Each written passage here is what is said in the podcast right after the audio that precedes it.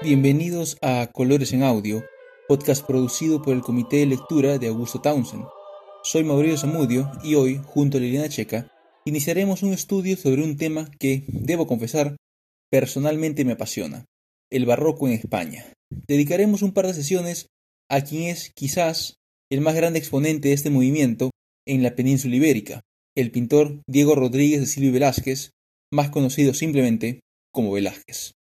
Sin embargo, antes de embarcarnos en un estudio de este gran artista, creo conveniente discutir primero el contexto histórico no de la España de los 1600, la época del barroco, sino del camino que llevó a España a esta era. Y es que mientras los 1600 fueron llamados el siglo de oro español, dado el gran desarrollo en el mundo de las artes y la cultura, la situación económica, política y social del país no era la mejor. Mientras Velázquez pintaba y Quevedo y Góngora intercambiaban poemas que eran misiles dirigidos el uno al otro, la posición geopolítica del Imperio Español empezaba a derrumbarse. Las razones son varias, pero es imposible entenderlas sin antes haber estudiado la España de los 1500. Podríamos quizás elegir dos momentos históricos como los que determinaron el desarrollo de España como un país unificado. El primero sería el matrimonio de los Reyes Católicos en 1469. Sin embargo, España no estaría completa hasta la rendición de Granada, último bastión moro en la península, el 2 de enero de 1492. Esta fecha es importante, pues es el mismo año que Colón zarparía hacia las Américas. De esta manera, podemos decir que España se lanza a explorar y conquistar el mundo a meses de haberse unificado como país. Los 1500 serán un periodo de constante avance para los peninsulares. Colonizaron el Caribe y de allí avanzaron hacia el continente mismo. Vasco Núñez de Balboa lograría cruzar Panamá y descubriría el Océano Pacífico en 1513. Pocos años después, en 1520, Hernán Cortés llegaría a México e iniciaría, con la ayuda de varias tribus nativas, la conquista del Imperio Azteca. Más al norte, en lo que hoy son los Estados Unidos, Ponce de León descubriría la Florida, en su infructuosa búsqueda por la fuente de la juventud. Mientras, en el actual estado de Nuevo México, Francisco Vázquez de Coronado lideraría una expedición para localizar las legendarias 7 Ciudades de Oro de Cibola. Pero los españoles no se detuvieron en Norte y Centroamérica. Para 1532 habían logrado conquistar, de nuevo, con la ayuda de varias tribus nativas, al Imperio Incaico. En esta ocasión, aparte de las ya mencionadas alianzas, usaron otra táctica que también les había rendido frutos en México: la captura del gobernante. Y es que Pizarro había estudiado lo hecho por Cortés y se dio cuenta que capturar a Atahualpa sería de vital importancia para hacerse con el control del incanato. A esta conquista siguieron varias guerras civiles entre los conquistadores y luego entre ellos y las autoridades mandadas por el rey de España. Sin embargo, la conquista de las Américas era ya un hecho consumado y España escalaba la posición de potencia mundial. Lo hecho en las Américas puede considerarse una imagen espejo de lo hecho en Europa. En el viejo continente, España logró derrotar a Francia en la lucha por el control de Italia. Además, contaba con Carlos V, hijo de Juana la Loca, y Felipe el Hermoso, quien en su persona reunía los títulos de emperador del Sacro Imperio Romano Germánico y rey de España. El emperador abdicaría en 1556 y España pasaría a manos de su hijo Felipe II. Sin embargo, el Sacro Imperio Romano seguiría siendo un aliado constante para los españoles hasta la extinción de la rama de los Austrias o Habsburgos en 1700 con la muerte de Carlos II.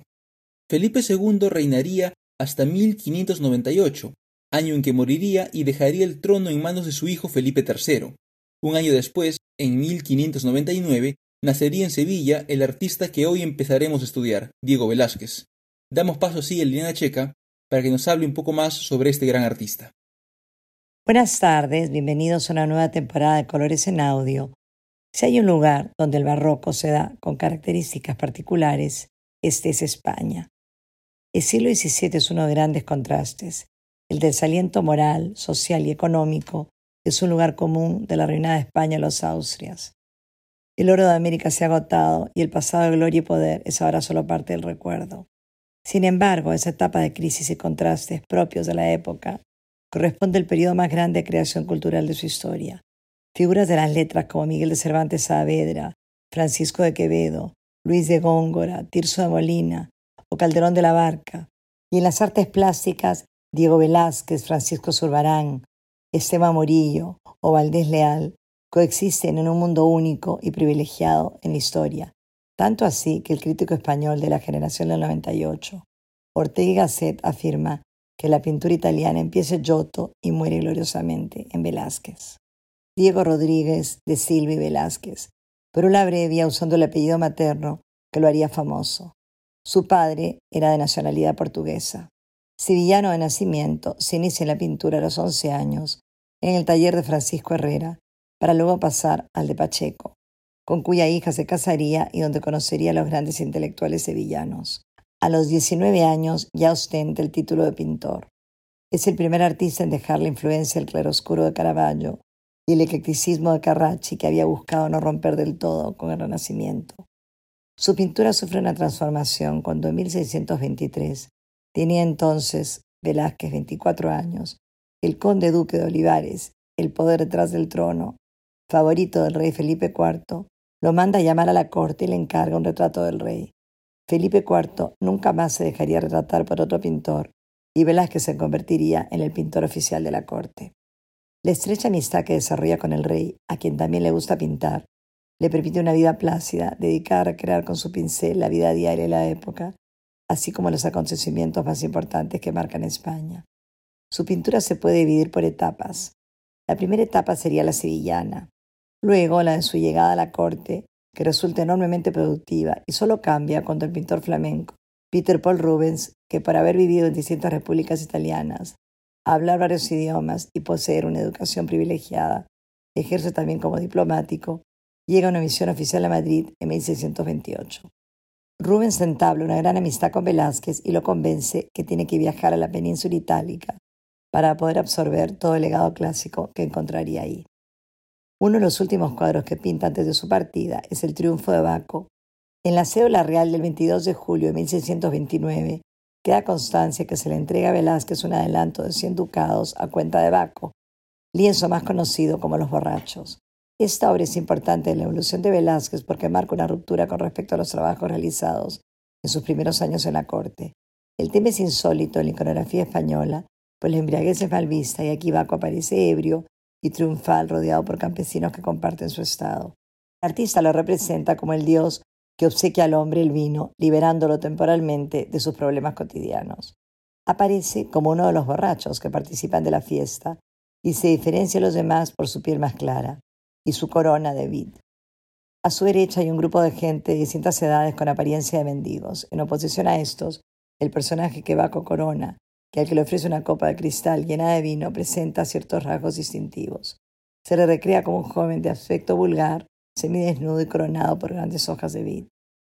El tema ha sido tratado como una escena popular, casi como si se tratara una merienda de amigos en el campo. Se especula que el tema mitológico y el aire divertido de la obra fueron sugeridos por Rubens, que aún se encontraba en aquellos días en la corte de Madrid.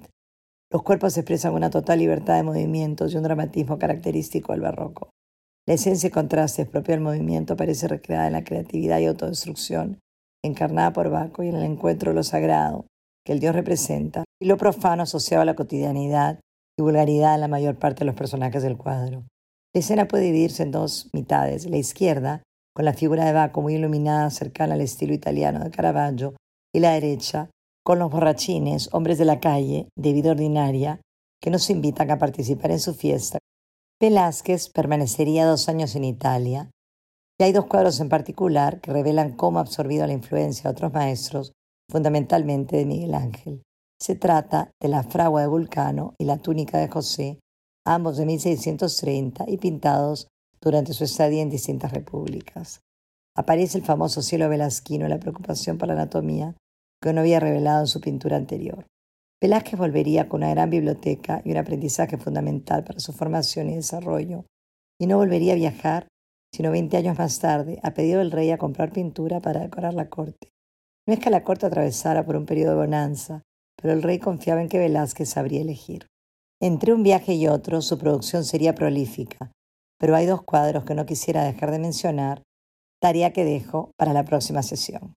Nos encontramos en la próxima sesión de Colores en Audio. Muchas gracias por escucharnos.